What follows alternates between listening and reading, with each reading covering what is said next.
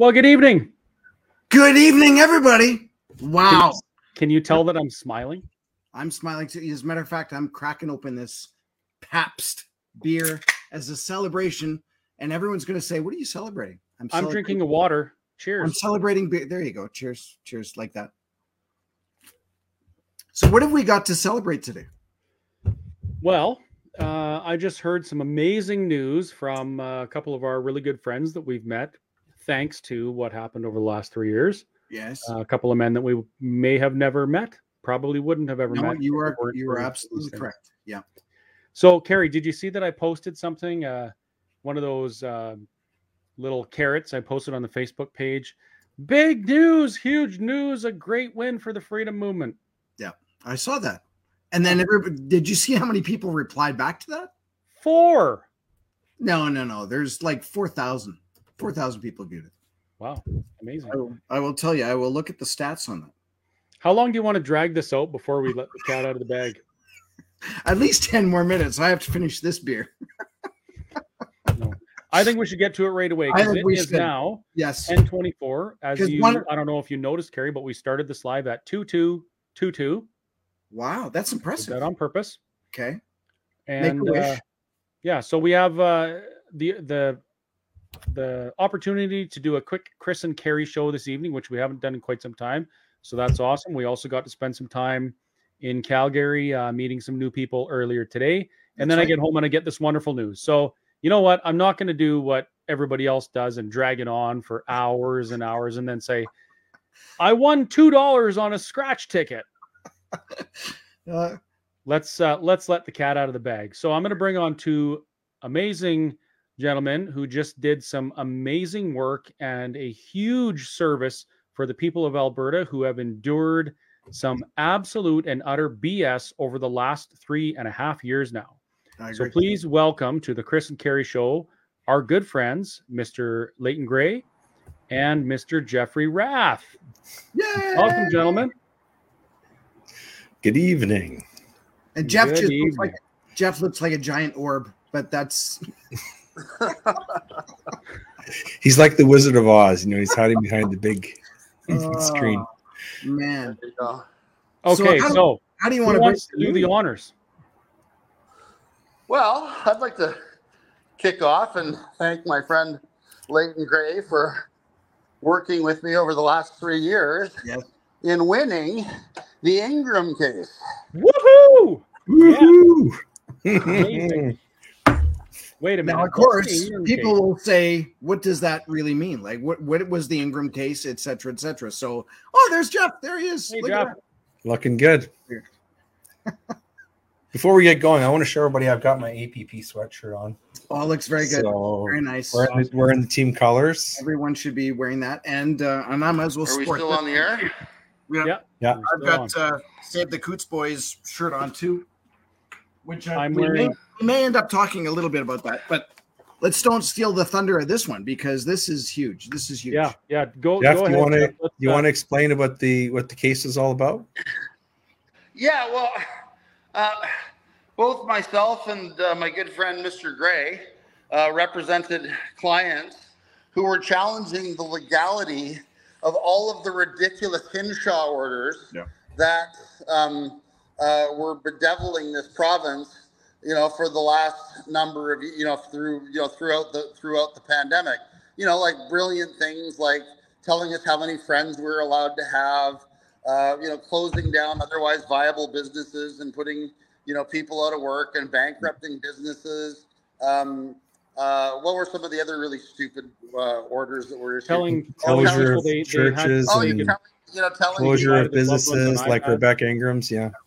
Yeah, well, yeah, cl- you know, closing down businesses like Rebecca's, shutting down churches, um, you know, all of the horrible human rights abuses that we all su- suffered, um, you know, throughout the pandemic. Well, Justice Romaine of the Court of King's Bench has ruled that every single one of those silly orders was illegal. Every one of those orders was against the law. Wow. The fancy, the fancy Latin phrase that was that's that's used is to say that the orders were ultra vires, uh, section 29 of the Public Health Act, um, which is what Rebecca Ingram um, has, has, been arguing from day one, yep. which is to say that every single order issued by Deena Hinshaw was in fact illegal. So every order. What's that? Every single order that was issued by Deena Hinshaw was illegal because she was not making the decisions as the chief medical officer of health. She was um, deferring her delegated authority to cabinet and in effect having cabinet make the decisions. She would go into cabinet with, in effect, what we referred to in court as a cocktail menu because she was dealing with the cocktail cabinet, and she'd go in um, with a, a, list of uh, list of cocktails, and the cabinet would simply select from the drinks menu as to what it was that they wanted her to do, and then they would decide and they would tell her what to do. Well, that's not legal under the terms of the Public Health Act. And that was what we were arguing from day one on behalf of Rebecca Ingram was that every single one of those orders was illegal. Now, remarkably, okay, um, uh, and I guess it was almost a year ago now, um, Justice Dunlop, in a case called CM, um, came to that very same conclusion. And that was that was a case where a couple of lawyers who, quite frankly, uh, shot themselves and their clients in the foot. They were acting on behalf of the teachers union, trying to get an order to order all of our children to be remasked in schools. And th- one of their arguments was effectively the same argument that I was making, except from the horrible anti-freedom side, which was, oh, that order, re- you know, unmasking kids at school can't be legal because cabinet made that order, and Deena Hinshaw didn't make that order. So we want that order struck down on the basis that it's illegal. And I'm sure Thank you, Gil McGowan. Yeah. What's that? I said, That's thank you, Gil McGowan, for bringing the whole thing down for us. Yeah. Oh, no, no. So I'm sure Justice Dunlop was snickering into the sleeve of his robe when he said, Oh, is that really what you want? Here, let me grant that to you. Let me get out my magic fairy wand and I'll declare that order to be illegal on the basis that Deena Hinshaw didn't make that order and the ba- and that uh, that it was the order was made by cabinet. I to this day cannot believe that Justice Dunlop made that decision and made that order without knowing the implications of it for every single other order issued by Deena Hinshaw That's right. throughout the pandemic.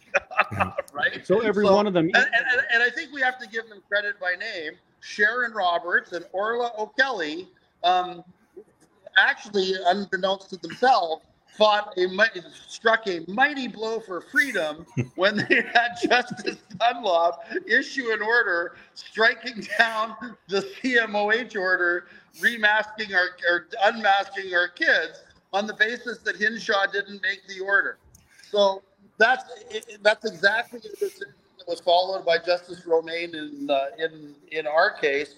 But to be clear, that was the argument that we were putting forward from day one. Um, you know, in the uh, in the Ingram case, I've said mm-hmm. from the outset yeah. that every single order issued by Deena Hinshaw was illegal because the uh, Public Health Act a never intended to confer that broad of an authority on the uh, you know on a chief medical officer of health mm-hmm. and two if she were actually making medical decisions as a medical doctor she wouldn't be going into cabinet with her little cocktail list and having cabinet pick, you know, pick an order, or you know, you know, uh, you know, pick, you know, you know, pick their poison from the list of options that she was presenting. Mm-hmm. and uh, Justice Romaine uh, followed the Dunlop decision in the, you know, in the in CM or the decision of Justice Dunlop in CM, and effectively struck down every single CMOH order um, issued up until the fall of 2021. Uh, Jeff, so, how many how many CMOH orders were there? Because I lost track after like 40. Oh God, there were dozens. There, there were dozens, and I mean, one was you know one was sillier than the next. Yes, right. Like yeah. you know, like yeah. you know, you, if you're married, you can have two friends, but if you're or you're one friend, but if you're single, you can have you yeah. know, you can have right. two. Yeah. You know, and all well, these other things that they're literally just making up as they went along. Right. There, so, there literally could be there. There could be hundreds of these orders because uh, and this sort of came out during the course of the case. Jeff will remember this that um, the authority, Jeff is quite correct, is delegated under Section 29, sub 4 of the Public Health Act. But every other public health officer, and there are many more, who is acting under that authority through the law of delegation, by implication, all of their orders are illegal too, because somebody who has delegated statutory authority cannot have superior authority to the to the person who's actually given them the authority. You see what I'm saying? Yeah. It's like if a dad gives, you know, five dollars to a kid to go buy candy, you know, that doesn't turn into seven dollars in the kid's hands. You know what I'm saying? So so actually there could be literally hundreds of these orders, and there probably are hundreds of these orders that now today are illegal, not just the ones that Hinshaw made. So there's Well, yeah, there's a there's a lovely Latin phrase for that, which is uh, delegatus non potest delegare, and what that means in English is, you know, to those who are delegate, you know, those who are delegated shall not delegate, right? So, you know, in you know, in effect, um, uh, the legislature conferred authority onto Deena Hinshaw as the chief medical officer of health, and the legislature, I'm sure, when they passed the uh, uh, when they when they passed the Public Health Act, expected her to be making decisions as a doctor, and they did not expect her as a doctor to say, "Oh, well, I'm going to defer my medical decisions to Jason Kenney." Right, Yeah. and delegate, you know, my, you know, you know, my medical decision making power to somebody who was a divinity school dropout, right? so what does that mean? What does that Right. mean for the for the environmental public health officer that said to me, "I have all the authority as he Yeah. chained my business shut." Well, that's the whole that's the whole thing, Chris. He didn't have all the authority he needed. He had no authority to do what he did, and the order that he was operating under when he changed your business shut was patently illegal, or in the words of the court, ultra vires, section 29 of the Public Health Act. Yeah.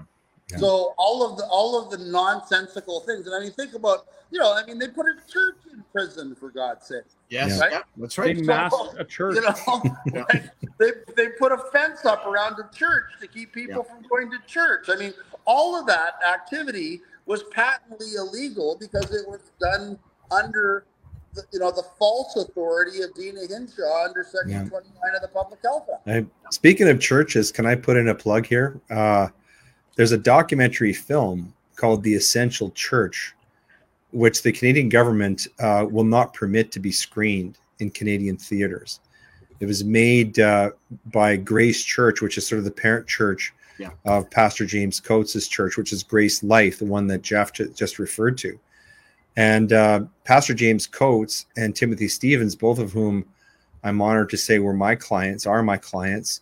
They're they're featured in this film, which talks about how the, the the the the Christian Church in the United States and Canada, and also in Scotland, reacted to and dealt with these these these lockdown orders. And it's an incredible story of freedom. I haven't seen the movie yet. I understand that uh, this big ugly mug, mine in the blue sweatshirt, has a small role in it. Uh, that's not a good reason not to see the film. People should still see it if they can. Uh, but you know what? The only way that Canadians can see it is uh, is if you if you contact Grace Church in California, they're allowing people to see it in churches and screen it. And actually, my own congregation in in Cold Lake is screening. I know there's a there's a couple of churches in Edmonton are screening it. So those of you who are out there, if you want to see it, it's called the Essential Church. There's a website called theessentialchurch.com and you can check it out. The it's a very professionally done, uh, you know, film. The cinematography, I understand, is incredible. I was talking with Jay Bhattacharya tonight, who is a star of our of our case, but also appears in the movie. And he was at the premiere. He says it's just brilliant. So people want to see that because it tells it tells a lot of the story that we're talking about tonight. And um, and I think it'd be very very interesting uh, for people to sort of relive some of those dark moments. And and maybe in light of this case uh maybe maybe you know they're seeing a little bit of a of a, of a silver lining on that cloud now. Uh we're we're hopeful that, that this might this could be i don't overstate the case but it could be a significant turning point in in canadian law. It certainly is the first case of its kind that i know of. Yeah. uh, a major civil case where um where the court has decided against the government and actually told the government that what it did during COVID was was illegal. It's the first case of its kind Wow. that I know. Maybe Jeff. Well, th- has- let, knows- us be really knows another clear, one, but- let's be really let's be really clear about this, right? everything the government did during COVID Yeah. was Yeah. illegal. Yes, fair enough. right? Fair enough. They- Yeah. You know, but the, you know, the Kenney Cocktail Cabinet, the Sky Palace Cabinet, basically turned the governance of this province over to Deena Hinshaw, who was operating under unlawful authority that she did not have under the Public Health Act. Right. And you know, and you know, and, and I have to say, I mean, Justice Romaine goes out of her way to praise Dr. Hinshaw for her honesty and her transparency and how well she held up under such withering cross-examination and on and on and on. But you know, but what the, the learned justice doesn't acknowledge is that we had a chief medical officer of health that was completely ignorant, and I will use the word and say it again, completely ignorant of what her authority was under the statute under which she is purporting to operate. Yeah. I mean, how it's- you know, dangerous it's is one that? Of, it's one of it's one of the most grossly incompetent, you know, or one of the worst examples of a grossly incompetent bureaucrat, you know, in in a long history of grossly incompetent bureaucrats in Canada. non-elected too. Jeff, listen, just tell us what you really think, okay? I mean, quit, quit, Well, it's family friendly. you know, go with the euphemisms already. It's family friendly at 1040. well, there's there's some. Don't you just love There's some Jeff? I mean, honestly, uh, you gotta love Jeff Rath. This is why he always gets I- I every love it. APP meeting. He, he gets he gets standing ovation. So does Chris Scott, by the way. But everyone, Jeff Rath Yeah. gets a standing ovation. I got to get this out. There's some comments on there uh, specifically referring to my situation. Some people are saying, "Oh, but all the food you lost. Oh, but all the revenue lost." Yeah, And I want to remind people, like Leighton mentioned, that we should be re- reminded of the dark times. Those things that happened to me and other business owners, Kerry included, and her friend Marla and her friend Yeah. Carlos and Deb, who's on right now, Yeah. are literally nothing compared to people who had to say goodbye to their parents over a friggin' iPad because the government said that they couldn't go and hold them as they died. Yeah. Those are the things that that demand some remedy. Like, yeah, Mhm. sure, a business owner can be compensated for financial loss. How do you compensate somebody that didn't get to hold their mother's hand when she passed? Yeah. There's no compensation for that. There's no remedy. And I, I don't even, that's what really got me going with this whole thing. It was about the financial thing at first. And then I realized the real dark and evil things that had happened in response to this that the government was doing, Mhm. things like that. So I, I just want to remind everyone, you know, food going bad in a fridge because your business is chain shut, whatever. Yeah. We can. Well, we I'm glad that you said that. for now. Chris, because uh, you know that's that's really the reason why why why Jeff and I were were were, were doing this case. You know, we were doing it on behalf of people like you and uh, people you described. You know, people who couldn't go to church, people like Rebecca Ingram who lost their businesses, Yeah. you know, people who couldn't get married. Um, you know, the, the- all all of that, all every aspect of it was dehumanizing I and know, I know, degrading. of, re- I, I know of restaurant owners who committed suicide because they were bankrupted. You are correct. By the Yeah. evil and illegal orders. Just even business owners, and uh, I mean, we know of people. We know. Uh, I I was good friends with a pilot that uh, that uh, committed suicide because I'm sure Mhm. it. How do you were just remedy that? so- How- what yeah, you- it was so what is there? hang on. You know? Yeah. And and there that uh, offers up another question: Who's left holding the bag? Because what happened was illegal. The government should never have done what they did. They took authority that didn't belong to them, and they used it to infringe on 4.8 million people's rights. So Mhm. who's left holding the bag for that?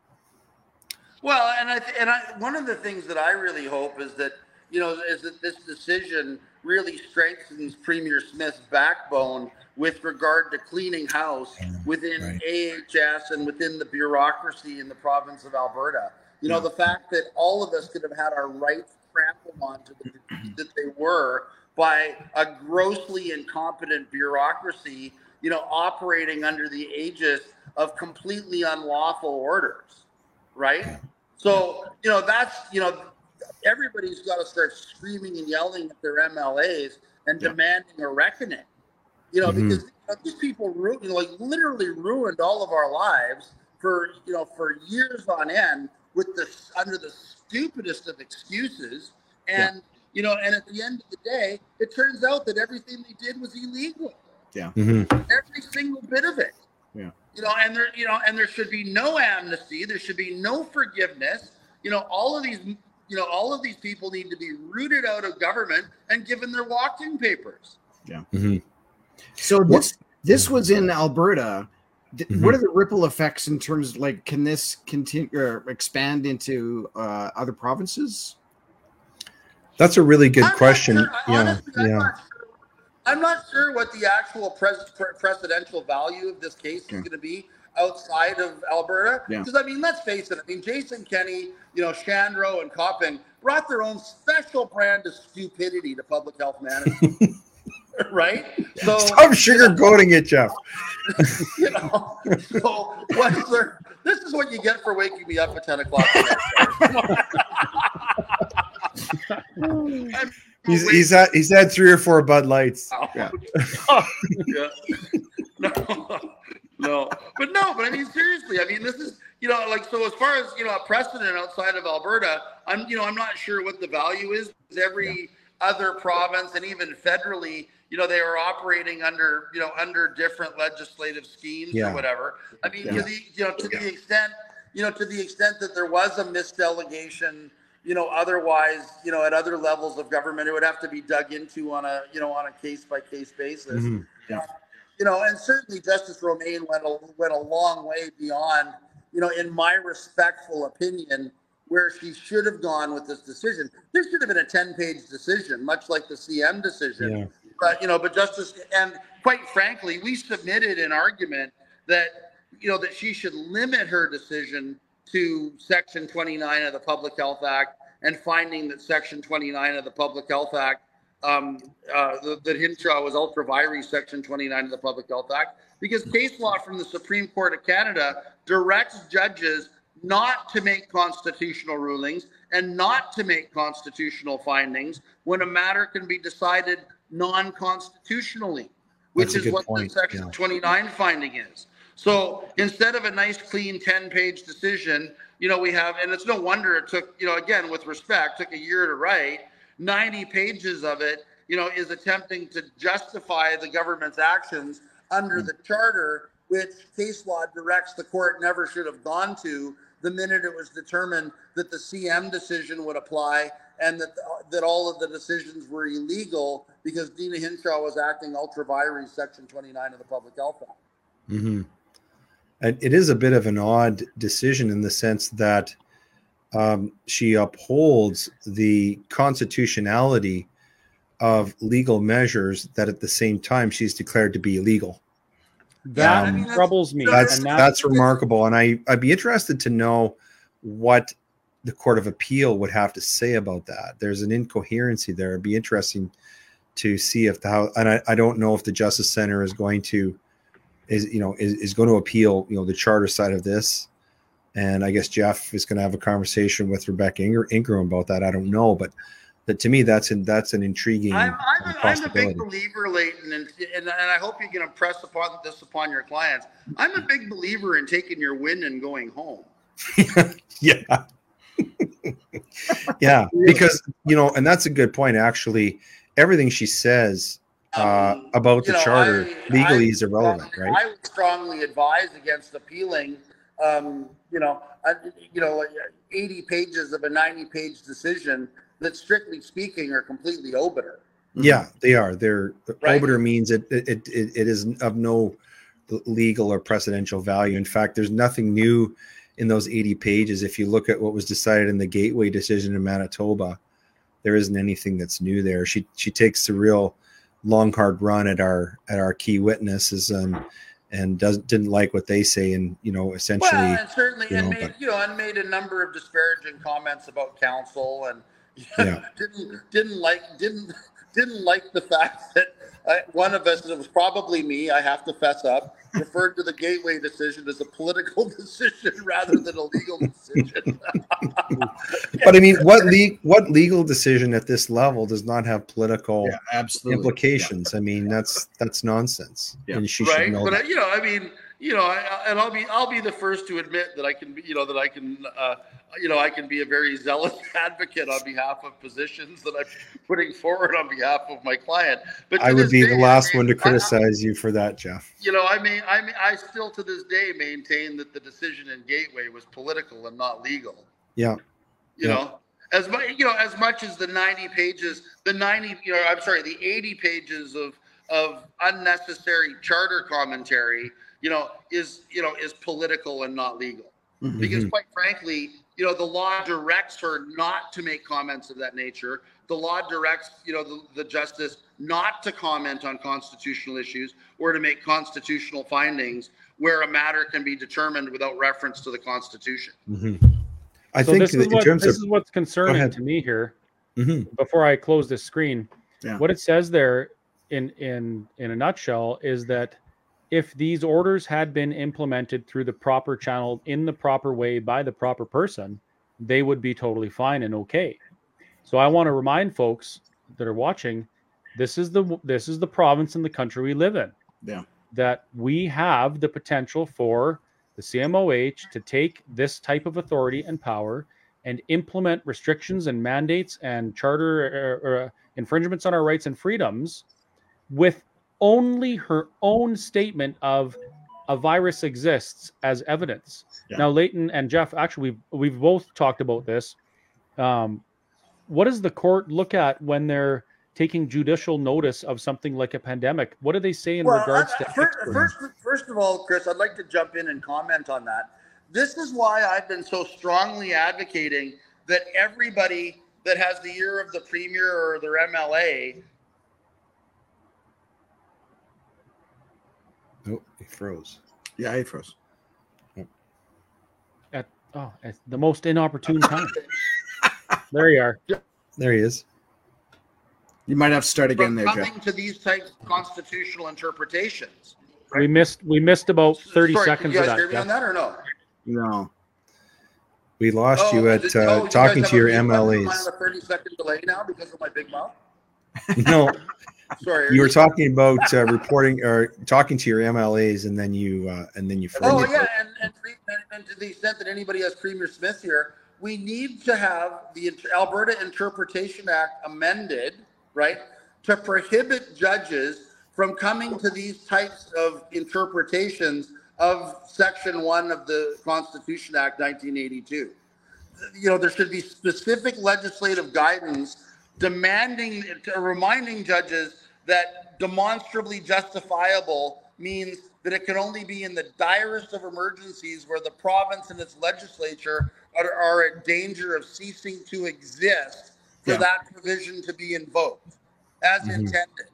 And yeah. you know, and, you know, and you know, because let's face it, if governments want to do it, they can still do it, but they should do it openly, honestly, and transparently mm-hmm. by invoking the notwithstanding provision of the Constitution Act, so we all know what they're doing, and we can vote the bastards out of office yeah. if they mm-hmm. do it, mm-hmm. right? And we and we put that argument to the court, and of course, it was ignored.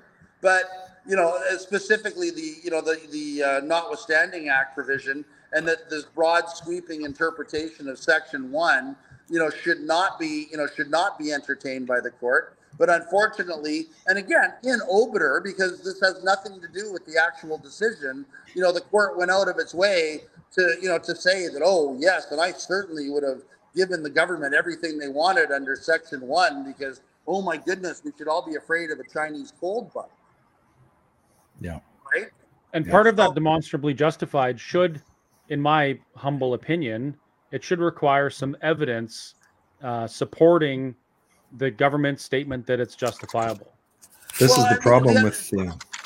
And the other thing that was interesting about the decision was that you know she commented on the fact that when she you know interviewed Dr. Hinshaw, um, you know in camera, you know Dr. Hinshaw, you know could not point to any orders where um, you know the government imposed orders that were more restrictive, um, you know, than you know than was being recommended.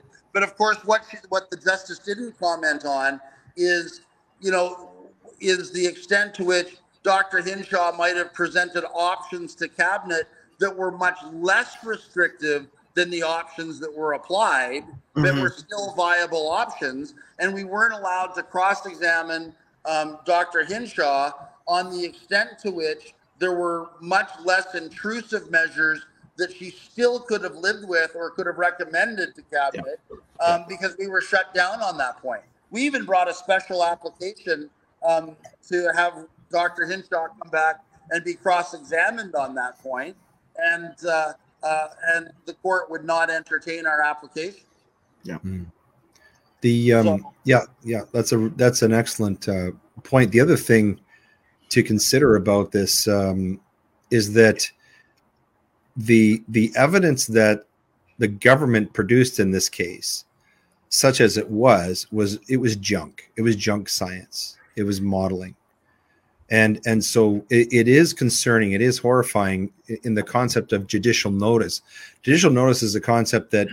Uh, that is historically has been very very confined to facts that are so obvious that they do not require uh, someone to call evidence in order to to to to prove them in court. Um, the existence of a pandemic the the it, being a, a serious public health risk um, the, the fact that that restrictions uh, actually reduce the risk of infection that that they that they prevent death all of these things require evidence Mhm. evidence that was never produced in this hearing people should understand that there was no evidence at any time to prove those things and in hindsight we can see now how ridiculous uh, the government's case was because we now know that that the vaccines had absolutely nothing to do with the end, ending of the pandemic in Alberta. Yeah. We now know that uh, that our population re- re- reached herd immunity uh, i- i- probably before the pandemic was even declared in our province, uh, and that there never was any need for any of this. The the people like Dr. Jay Bhattacharya who framed the Great Barrington Declaration were right. They were right all along. Mhm. Um, and so we know all these things now, but at the time, and this is what Jeff and I were arguing, uh, in order to lock down, you know, four and a half million human beings uh, i- i- in an unprecedented fashion, that requires evidence. You've got to come forward and produce evidence, and the government never did that. And that's the thing that should horrify Albertans. Um, and uh, you know, I, I won't say that it's a fluke. It was a it was a brilliant procedural argument that that Jeff came up with, and in the end, we we went with it, and it worked well. We argued the charter arguments just as hard, and and our arguments uh, and our evidence on the charter violations was far superior to anything that the government produced. Mhm. And so it is concerning that that uh, a court would go and make those statements. However, not surprising. Well, and that's why I say that we have, you know, that we really need to have legislative amendments brought in. And quite frankly, to the extent that anybody listening still has input into policy um, suggestions for the upcoming UCP um, uh, convention or AGM, this Yeah. is something that should end up as a, as a resolution to be considered at the AGM Absolutely. that is that the Alberta Interpretation Act be amended to prohibit judges from, uh, of, you know, from, from uh, denigrating the charter rights of citizens of Alberta by reference to Section One, um, uh, uh, the, way- the way that they have. And Yeah. further, you know, we need, uh, I, you know, we need amendments to the Interpretation Act to ensure that the property rights provision in uh, Section One of the Alberta Bill of Rights is deemed to be substantive and not procedural. So that if the government ever infringes on property rights of people like, you know, Chris Scott by padlocking their business, they'll be prohibited from doing so under the Alberta Bill of Rights. Yeah. You know, I mean, and again, you know, one of our arguments in this case was that Section 29, you know, was always intended to be very limited. It was never intended to lock down an entire province or Yeah. completely shutter an entire provincial economy. The powers of the CMOH to order quarantines or shut down businesses Yeah. was always intended, from my perspective and the argument we put forward, as a typhoid Mary type of provision. Mhm. So there's somebody that has a dangerous communicable disease. They know they have the disease. They've been told by the public health office to stay home because they're spreading the disease throughout the you know throughout the community. And if they Yeah. don't stay home, they can be locked up. Yeah. That's what Section 29 is supposed to do, not shutter the entire provincial economy. Yeah. economy. Just like what Right. Lieutenant Lieutenant Colonel David Redman was suggesting right from the get-go. Yes. Yes. Well, and I actually, I actually spoke to Colonel Redman uh, this evening, and one of his comments was, and I actually have to send an errata note to the court tomorrow. He said she wants to comment on my evidence. He says she couldn't even spell my name right. No. I wonder if she Red could spell Man. Bhattacharya. B U. Yeah. I better I better point something out here while it's fresh in my mind. I want to I want to make a note that at no time uh, has either Jeff or Leighton said that you know COVID doesn't exist. Nothing Mm. like that. This isn't about um, some weird legal loophole where you know the country doesn't exist or anything right. Along right. those lines. What what's happened here is they won in law on the merits of their argument. Yeah. Which is the way it's supposed to work in court. And you can see it, it at least it looks to me in this 90 page decision of which I've read exactly 3%. Um, it's pretty long. It's a lot of reading, but it looks like, you know, the, the court's trying so hard to just make sure they say, hey, the government's doing their thing. They're doing great. They're doing, oh, but this little technicality. So, you know, we have to rule that the orders were illegal. That's, uh, well, this it, is a, it scares me actually. it is it is scary because um, a a a high ranking public official who was made the most powerful person in the history of our province, uh, even with all of that authority, she she exceeded that authority. That's how serious it is. It wasn't enough that we we gave you all the authority. We gave you, you and this is the, the wording actually is she could use any means necessary to fight the pandemic. Okay. That wasn't enough power for her. She needed more.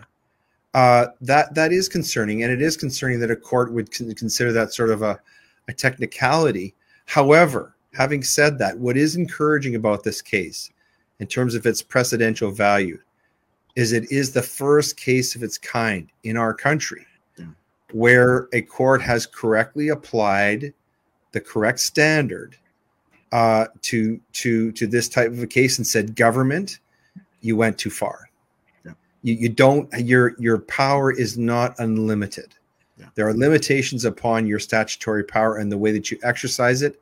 And if you don't exercise it properly according to the laws that you make, the courts are going to tell you that you're wrong and that your orders are illegal. And I can tell you, you know, Jeff and I have both been lawyers in this province for over 30 years. We were starting to lose hope. We were starting to think, you know, maybe the rule of law uh, doesn't apply in this in this place anymore. And and I think that is going to be maybe the biggest impact of this decision. It's going to send the message out there that you know what, uh, courts, however reluctantly, are going to apply the law to government, Yeah. and they are going to tell government that listen, there are limits upon your authority. You're not all powerful. You're not God. This is a democracy. You have to function as a democracy. You have to govern yourself. You have to govern in accordance with the laws that you make. Mhm. And I think that is the biggest, uh, maybe the most important thing. And, and the other thing is, I th- this should for the people listening to this, it should give them hope. It should give them hope that that there is a better future, at least in Alberta. Uh, that um, that you know what um, we're we're, we're going to start winning some of these cases. This may I I believe this is just just as the just the thin edge of, of, the wedge. Yeah, yeah. Um, e- every era uh, ends, and and we've we're we're right now we're in the midst of an era. I don't know if we're at the end of it, but we're somewhere along that line where governments have have taken up a lot of power, a lot of political power in in this country. Yeah. Uh, but no era uh, stays the same. Just ask Madonna. Okay, you know, every era comes to an end, and uh, and it may be that this particular era, the COVID era, of of this this unbridled uh, power of governments is coming to an end, and you see some of the you know, looking at, for example, Mr. Trudeau, you see the way he's being treated around the country. You see his his Hmm. popularity numbers, you know, dropping. Yeah. There is a, a very a very strong populist movement Well, even uh, in this ju- country. just to jump in, Leighton, I mean, even the Yeah. National Post the other day was going, okay, come on, climate change, enough already. We all know that these forest Wow. fires that are burning Wow. the country down weren't started by climate change. Yeah. Stop saying it. Yeah. Right. Yeah. You know, and you know, and people are starting to wake up because you know these governments have just become so extreme in terms of what they think they can get away with. You know, under the name of oh, COVID, COVID's going to kill you. Climate change is going to kill you. Let's declare some phony emergency and strip everybody of all their basic human rights. And, and Mhm. people are waking up to it and saying, no, no, no, no, no. Enough is enough, right?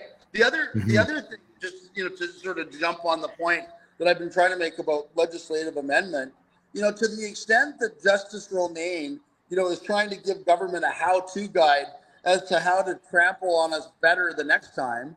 Um, you know, we need to be pushing our MLAs and pushing our premier to amend legislation so that this never happens again, That's and right. no bureaucrat or no government can ever exercise this kind of power ever again. Yeah, that is That's- hugely this- important. This yeah. is not the world we grew up in, and everything that they've done has been proven to be wrong. Yeah. Yeah. You know, even, you know, and this case wasn't about vaccines. It was about all the you know so-called non-pharmaceutical interventions, all the stupid little orders that they were issuing on a daily basis. But I mean, God, there's a liberal MP recently, a guy by the name of Housefather, that all but admitted the reason that they won't release the vaccine contracts is because the vaccine contracts outright state that the vaccines are experimental, that hmm. The, the companies that produce them do not warrant them for safety because they were rushed to market without adequate human trials or human testing. And for that reason, and that's all written into the contracts, and Yeah. for that reason, people can't see the contracts. Yeah. So, Yeah. you know, I beg your pardon. Like, how many people in this province would have rolled over on the vaccine mandates if they knew that every time Deena Hinshaw said safe and effective, the drug companies went, well, not really. Don't tell anybody. But no, no, no, no. We don't think they're safe. We're not even saying they're effective. you know, but you guys just carry on and say said whatever they you weren't want effective. because it's all on you, right? Yeah. I mean, if people knew the truth behind those vaccine contracts, nobody would have gotten vaccinated. Yeah, Yeah. agreed. Mm. So with here, here's here's a question. I know it's come up a couple of times uh, in in the the comments here. So this dealt with Rebecca Ingram's case proper, like only hers, or was it something else? No, uh, yeah, the Jeff No, no, represented let me, the. here, Uh, let, let- let me let yeah, me repeat this. Sure. One, Okay, okay, let me repeat this one more time for Okay. everybody listening. Yeah. The in, what Justice Romaine said, in Yeah. effect, in her decision, was that every single order issued by Deena Hinshaw Yeah. up to October of 2021, she lists them all in uh, uh, in it's called Appendix B to the decision. So Yeah. Yeah. every single one of those orders is unlawful. Every order is illegal. So it doesn't just apply to Rebecca. It's like everybody that's been charged, like Chris, with some bullshit offense under the under the Public Health Act. How Yeah. the hell can they successfully prosecute somebody for disobeying an illegal order? Yeah. Yeah. Right? Yeah. It's it's just it's laughable now at law that these prosecutions even exist. Yeah. So Yeah. they're all toast. I mean, any of those prosecutions, you know, now are effectively ended by this decision. Yeah. Yeah. You know, uh, because yeah, where's you know, because where's decision, decisions of Court of King's Bench judges are binding on provincial court judges, where, which is where all these where all these cases start. Yeah. There's a, one of my favorite masters a couple years ago, and then I'll turn this back over to Leighton, but I just have to say it because it's pretty funny. Uh, there was a master in Edmonton by the name of Master Funduk. Oh, of and course, he of the comb, the comb over. That's right. He was quoted extensively on the doctrine of stare decisis. And, Mas- and I'm paraphrasing a little bit, but Master Fundux actually said in a written decision one day, he said, people need to understand the system of stare decisis is simply about precedent. He says, precedent implies a pecking order or means that there is a pecking order. And quite simply, under our system of justice, little peckers can't tell big peckers what to do. oh, he was what a treasure he was. Oh, that's yeah. awesome. What a treasure he was. Oh yeah. So again, so it affects all CMOH orders and probably everything that has been affected. Business. Yeah, whistle stop injunction. So again, Chris, I don't know yeah. if you want to just show the. This CBC. might be different though. This this question here. This is a different beast completely, is yes, it not? yeah. Or maybe it is. Ar- argue, arguably, yes. Yeah. That that's what that would mean because um, if your business is shut down due to the the the government doing something that was illegal, uh, that would come under a tort of of malfeasance of public authority. Okay. Uh, and so that that there will be viable claims. Not every claim is going to be viable. It's going to depend on the facts, yeah, but that there will be a lot of claims uh, against the government will that will be viable uh, because if they can show a direct causal link, uh, causal meaning you know cause and effect relationship between you know the, the an illegal order or orders and and damages harm uh, that was caused to a business or an individual, then yes, there, there, there are going to be causes of and I, I think we are going to see a rash of lawsuits over this one.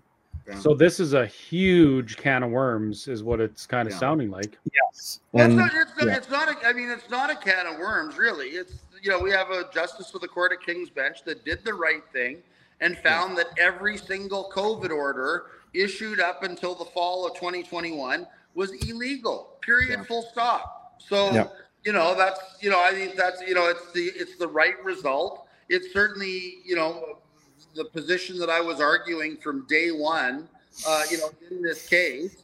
Um, you know, I found it kind of interesting that Justice Romaine went out of her way to say that my my argument on Section 29 was, you know, was scattered throughout, the, you know, you know, and uh, uh, you know, uh, anyway, I got a chuckle out of that, but uh, given that that's what we were arguing from day one, and that's what our pleadings were all about, and every document we filed with the court yeah. reiterated that position to the extent of even telling her that she shouldn't make any constitutional rulings and that she should only rule on Section 29. Um, you know, so um, I guess if that's scattered, you know, I'm not sure what else to say about that. yeah. So good question from Lorna here. Can the government appeal the decision? And it yes, seems they like can. They, they, can appeal anything, like anything. They, any they can. Appeal, right? I think it's exceedingly unlikely uh, because they didn't appeal the CM decision, which was kind of a surprise. I don't know if that was a surprise to Jeff, but it was a surprise to me at the time that they didn't appeal that decision. Well, they didn't. Um, the CM decision is under appeal. And is it? I didn't know that.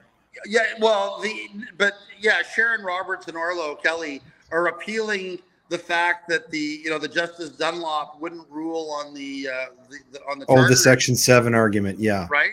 But the yeah. the government, but this is important. The government didn't cross appeal on Justice Dunlop's finding that right. Deena Hinshaw's order uh, order you know order yeah. you know or you know, Deena Hinshaw's order uh, unmasking kids um, was ultra vires. Mm-hmm. So that issue is dead at the Court of Appeal. Yeah.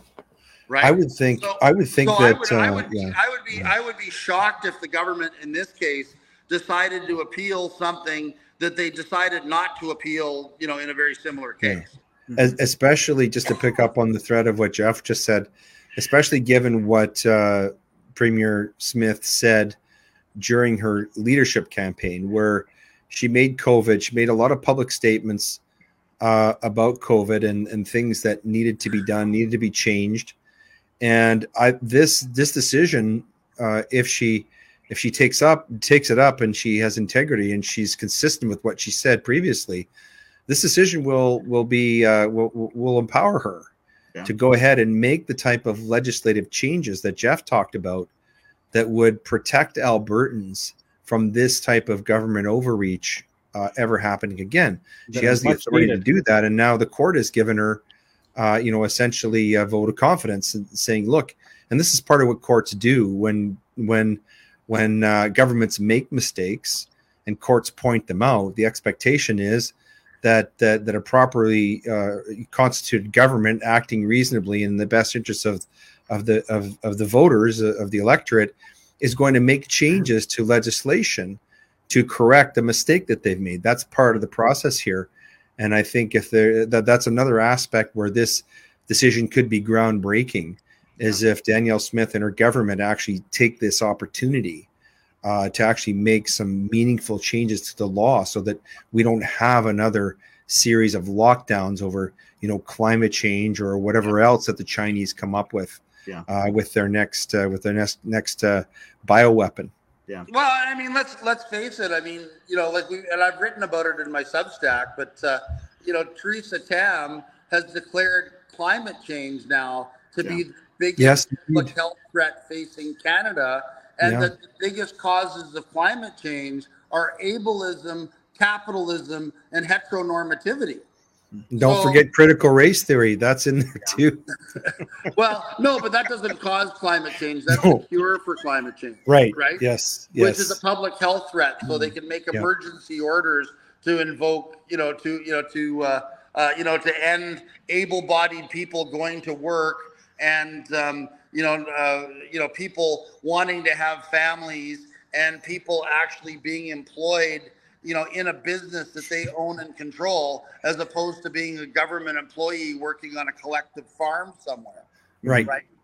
Which, Yeah. you know, yeah, I mean, capital capitalism causes climate change. This is the level of you know the, we're paying these idiots five hundred thousand dollars a year to Yeah. come up with this nonsense, hmm right? It's Yeah. like you know I don't you know I don't see you know anyway. It's just I don't I don't even want to get started on all of that. It's just Yeah. ridiculous. Well, That's that's a whole nother conversation, and I would be happy to have it. However, uh, I gotta I'm gonna touch on a couple questions here. So Sure. there's been lots of questions popping up about will this help the political prisoners? And now I'm gonna go out on a limb here. I'm not a lawyer, but I'm gonna say this ruling is going to specifically uh, help people who have been adversely affected by the mandates and restrictions themselves.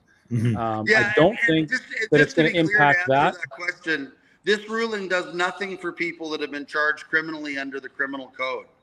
So Right. you know, it's only dealing with people that you know that have been like Chris that have been charged under you know public health order violations. So all the Yeah. public health orders are toast, but anybody that's been charged criminally, you know, still has to deal with those criminal charges through the criminal Yeah. process. Un- Could you- unless, could you- yeah, Could you unless act- the criminal charge, unless the criminal charge is related to Yeah. violation of a public health order. For example, Pastor Timothy Stephens was charged with uh, uh, Section 127, which is like a you know contempt of court, Yeah. uh, because he didn't follow the public health order or he didn't follow a release order. That that's where they can link up a public health order. So that would be the only circumstance I can think of that would be an exception to what Jeff just said. What Jeff is saying is if you have a substantive criminal charge that is not linked to a public health order, Yeah. then that this decision is not going to help you. okay. So this this should help all of the pastors who kept their churches open, Oh yeah, all of the restaurant owners, the gym owners, all of Yeah. those types of things, business owners, Yeah. individuals that uh, you know had committed the heinous crime of having Christmas dinner with their grandparents. yeah, Those types of Well, even arguably, you know, um, gathering restrictions, right? Anybody that, Oh, yeah. you know, anybody that committed the horrible crime of exercising their freedom of association Yeah. under the charter, Yeah. right? Yeah. Um, and sadly, a lot of those tickets are still ongoing. That's that's kind of honestly, that's kind of a travesty. So Well, was a lot of these Or at the tickets are end of the still out there. Yeah, so, they're still on yeah, you were. so was Kenney okay in actually having his Sky Palace? Mm, He would have been that? okay. he would have been okay. He didn't break the law. Who knew? No, that's I guess- well, yeah, I guess he knew. He I guess he knew that. Yeah, He he knew. knew. He, maybe he knew all the orders that he issued were illegal. Yeah. I guess he could answer that that pink song. Who knew? Yeah. Who knew? So here, here's just a hypothetical. So the CMOH orders were unconstitutional. They were against the law. Blah blah blah. But yet we had trucks driving out to Co- uh, to Coot or to Coutts uh, and to, to Ottawa based upon things being shut down on and the CMOH orders. Yep. So if the CMOH orders didn't exist and they were unconstitutional, unlawful at the time, then there would have been no reason to have anybody go down to Coutts. There would have been In no Alberta. to Right. yeah, right. So you see what I'm saying is that basically, if we if this ruling came in pre say January of uh, 2022, then we probably wouldn't be looking at. Well, the That's a really great. That's a Right. really great But point. the vax mandate was Yeah. a federal. That was a federal thing. That Yeah. was the federal ministry Ministry of Transport. Yeah, Yeah, that was Yeah. wasn't that that was Minister Abracadabra, wasn't it? Yeah. yeah, Yeah. Yeah. the rat, Yeah. as he's known. Yeah. Um, but but what Kerry is saying is true though, in the sense that um, the the the convoy became more than just the specific restrictions on truckers.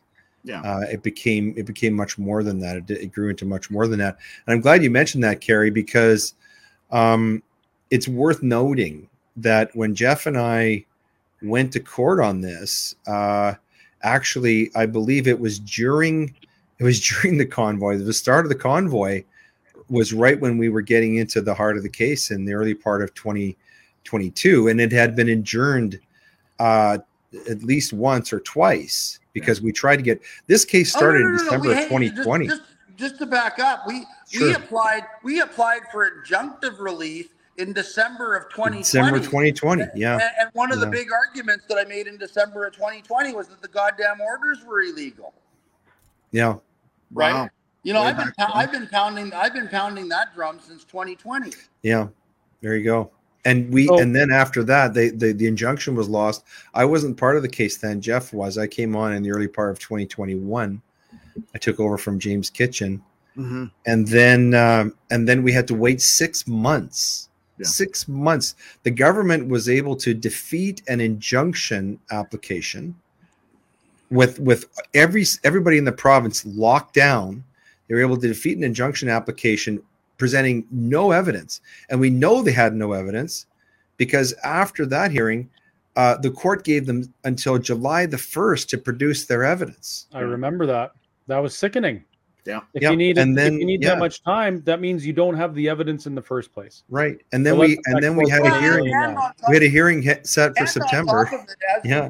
as we've now as we've now seen, this entire case could have been determined with virtually no evidence. Because True. you know, because, Absolutely because the true, ruling yeah. is that, that Deena Hinshaw didn't have the authority to make right. the orders that she made under Section 29 of the Act. I You're guess right. the evidence we needed was simply, you know, that cabinet made the decisions and that Deena Hinshaw didn't actually make the decisions. Yeah. But we certainly, we, you know, we certainly could have gotten there a lot more quickly were it not for all of the ongoing uh, delays and roadblocks that were being thrown up by the government. Well, I think there's a very clear, that's a really excellent point, Jeff. And, and actually, just to, to follow that up, the implication of what you just said is that the government of, of Alberta knew very early on that what they were doing was illegal.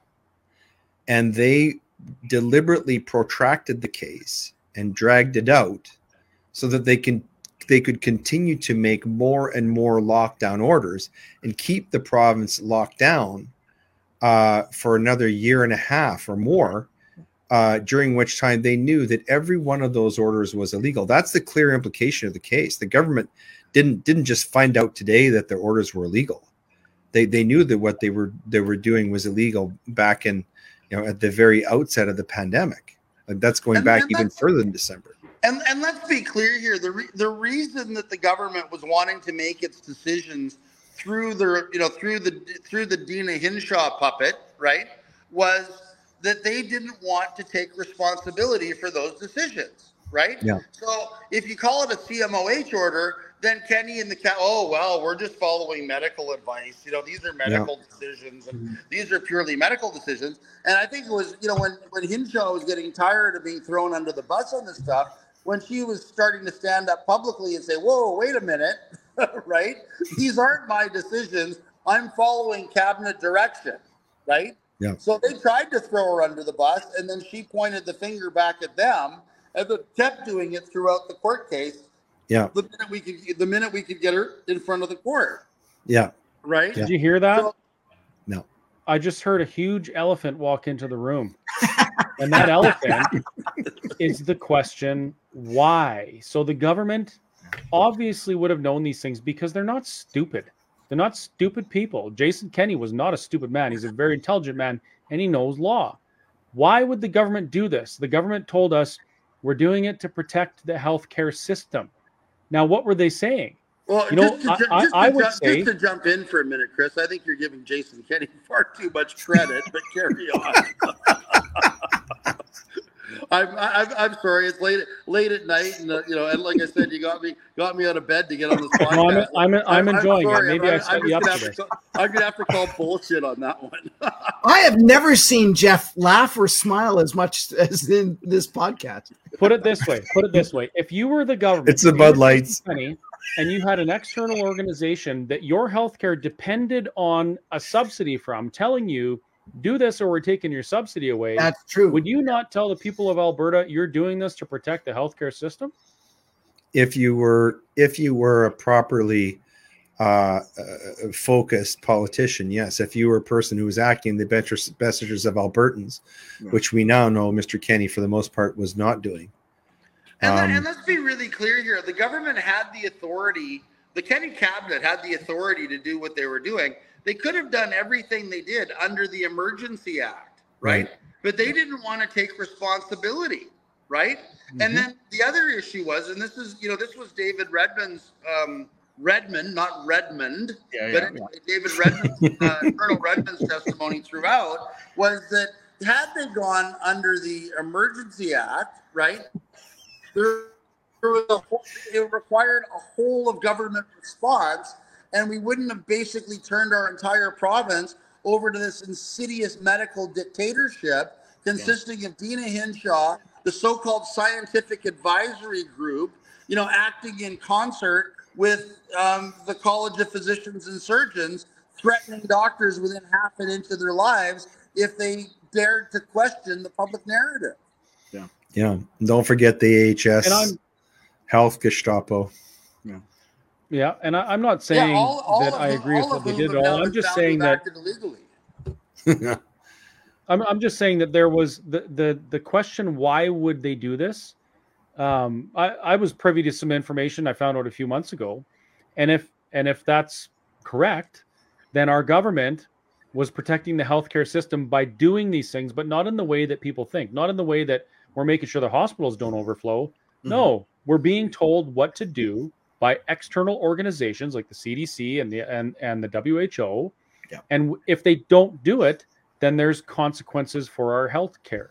Yeah. So I, I would put forth that they were trying to protect the healthcare system, not to the benefit of Albertans, but to the benefit of their relationship with pharmaceutical companies. I would disagree with There's you, my Chris, in this sense. I, I don't think it was Well, about the I- healthcare there's- system. there's- there's- you know i think it was about power i think it was about consolidation of power it was an opportunity unprecedented opportunity for these politicians to Yeah. to to graft more power uh, to themselves and and we now know and it's not you know this is this is not something that that is a, a conspiracy theory we know that that many politicians perhaps most of them but at least the top politicians there's a lot of profit taking uh, from Oh, yeah. COVID nineteen. We we know this for certain now. This is this is well proven. Uh, so, it, but I think I think what uh, what COVID nineteen presented was an opportunity to seize to seize power, unprecedented power to government. And remember, um, that's the first thing that the Kenney government did is they went in and they created these. They made these amendments to create these emergency powers. The federal government did exactly the same thing early on in 2020 they Mhm. went in and they were messing around with the emergencies act and i got canceled because i published something online that said i thought early in 2020 i thought the trudeau government was going to use covid as an excuse to invoke emergency powers and that's what that's what brought the valkyries Yeah. down upon me. So i think i think the covid for governments was about was about consolidating power and building relationships and making money for their friends and big corporate. Uh, i think that's mainly what it was about. I don't think it was about health at all in hindsight here's a good been one. paying attention. They cut off your audio. uh-oh No, Will this even matter in the future if the pandemic hey, treaty goes just, ahead? Just to jump, just to jump in on that point, because I think it's an important discussion. I really think that maybe you're giving a little bit too much credit to what was going on in this province. What I would like to see is a massive investigation as to the degree of negligence exhibited by all of our top health officials in Alberta, right? You know, Yeah. basically taking their guidance from you know, public the Public Health Agency of Canada and just parroting slogans like safe and effective without exercising any independent professional judgment, right? Like, Mhm. you know, safe, you know, like where was Deena Hinshaw saying, well, safe and effective. Well, wait a minute, let me see the vaccine contracts. I want to see what I want to see what the pharmaceutical companies say about how safe and effective these are before I put my name on this, right? Why Yeah. weren't those questions being asked as opposed to, you know, what we got in court, which is, oh, well, you know, we rely on the Public Health Agency of Canada and they told us that these vaccines are safe and effective, so they must be safe and effective, mm-hmm. right? You know, and you know, and we all know that nothing could be further from the truth. And you know, and again, we've now got liberal MPs, you know, admitting in committee that you know the, the reason that they don't want to release the contracts is that the contracts themselves expressly state that the vaccines are not safe and not Right. effective. And Right. that the government of Canada actually indemnifies the vaccine companies for any Canadians that are going to be injured by these vaccines that were inadequately tested on Canadian uh, uh, tested in human trials before being unleashed on the Canadian public by forced band-aids. How do we get to see those? How can we see those contracts? Is there a way for us to do that? Yeah, I'm work. I'm working on it. You know, we've got. I've got a couple. There's a lot. There are some lawyers working on it. Yeah. Yeah. I've got a couple different irons in the fire on that on that issue, but I'm, I'm not gonna. I'm I'm not gonna I'm not gonna give up until I get my hands on them. That's for sure. There you go. So Um, Chris, you had po- you had Just just po- another smiling day. Yeah, Chris, you had posted something that said uh, along the lines of, "Does this really matter if it the uh, the pandemic treaty with the WHO?" the the pandemic treaty is a dead letter. Uh, it was, and the Western leaders can take no credit for this. There were a group of of African leaders and South American and Middle Eastern leaders who would not sign it. They would not sign over their sovereignty because Yeah. they don't trust the World Health Organization. They don't trust the UN. They have no reason to.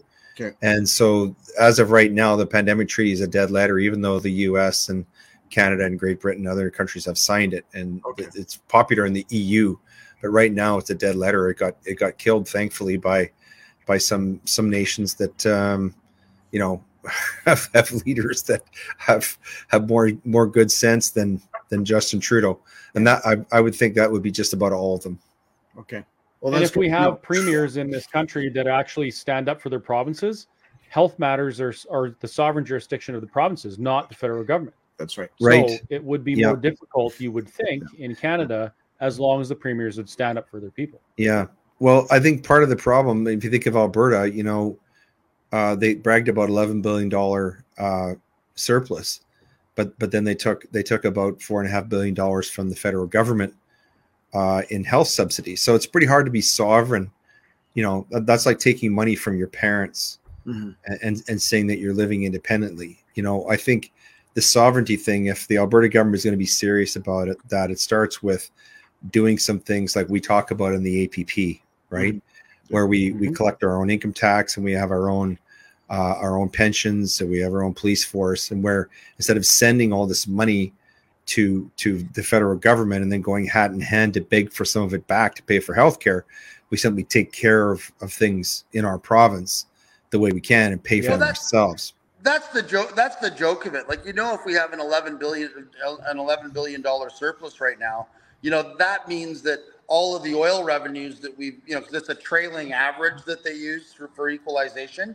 You know that means that you know going forward now we're going to be you know putting another 12 13 14 15 billion dollars a year Mm-hmm. into helping quebec have surplus budgets uh, at our expense and um, uh, you know and at the same time as leighton points out you know we're having to send 13 or 14 billion out of the province in equalization and then have our premier go cap in hand to get four billion dollars back Like, of our money to go into healthcare. Yeah. Yeah. Like, you know, when is this stupid shell game going to stop? That's what I want to know. When we When we stop, it. say when we say it stops. Yeah. check out the APP Well, website, gentlemen, I was folks. gonna say Leighton can just stand up and go like this and uh, Yeah. show off his shirt. I'm, uh, I'm showing off my bias. I'm wearing it on my I'm wearing it on my chest. Yeah. APP is the solution. we're an hour Now we're we're an hour and nine minutes into it. What Leighton has said, uh, I I've been meaning to bring this up a couple times. So the Alberta Prosperity Project, you can find information at www.albertaprosperity.project.com. We want to fix these things. Like we've talked about a lot of issues that are wrong within our, our legal structure within the province. We've spoken about some of the relationship issues we have with the federal government uh, that's allowing some of these things to happen. And if you go and you, you check this out, uh, we have some ideas, and men like uh, Jeff Rath and Leighton Grey have contributed to this project in a huge way. These ideas are real, tangible solutions that we can use to uh, create a more prosperous Alberta. Mhm. And at the heart of this is a referendum on independence, which may or may not result in uh, secession from Confederation.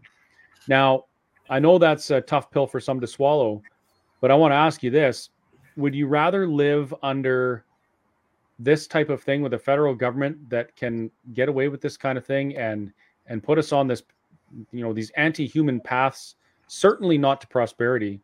Or would you rather stand up and say enough is enough? If you guys want to go there you laurentian elite if you want to go off this cliff go ahead. But we're going to we're going to make sure that alberta is free and prosperous so that the people who don't want to follow your idiocy have a place to go that's the question I would have you ask. So uh, please check it out, albertaprosperityproject.com. And uh, there's a link on there. You can ask questions, you can leave comments. Uh, and I actually do see the contact emails. So so feel free to leave one. And uh, on that note, uh, Leighton and Jeff, thank you very much for what you've done. Uh, Jeff, I saw Rebecca Ingram actually commented earlier, Yeah, and she she said Yeah. uh, that you're her hero amongst other things. But she said, "Thank you so much for taking my case on when nobody else would. Yeah. Um, you know, you you've got a lot of fight in you, you old dog, and uh, it's to the benefit of the people of Alberta. Same with you, Leighton. Yeah. So thank you very much for for being who you are and uh, fighting for the little guys and girls. Yeah. we appreciate it. Yeah. For those who are want to take it in, uh, I'm planning on having Jeff on my podcast to talk about the case in in more detail. So watch for that, please. And then just I'm going to get a quick plug in here before the end too. A lot of the policy ideas that we have I've been promoting tonight um, that I would strongly urge people to get forward to their constituency associations to be formed up into resolutions for the upcoming UCP AGM. Um, Walter's been posting them on the APP website, but look for my Substack, Conspiracy Facts with Jeffrey Rath.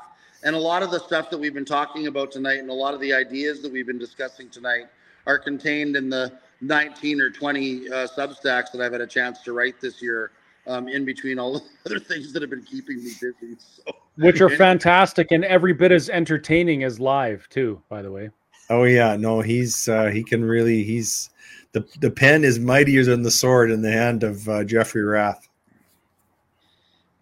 so, but anyway, thank you very much, uh, Chris and Kerry, for having us on tonight. It was a real Yeah. honor and pleasure to be here, and it's uh, always nice to be able to share good news with people. Yeah, Absolutely. love love being on the show. The Really best enjoyed it. news, best news ever.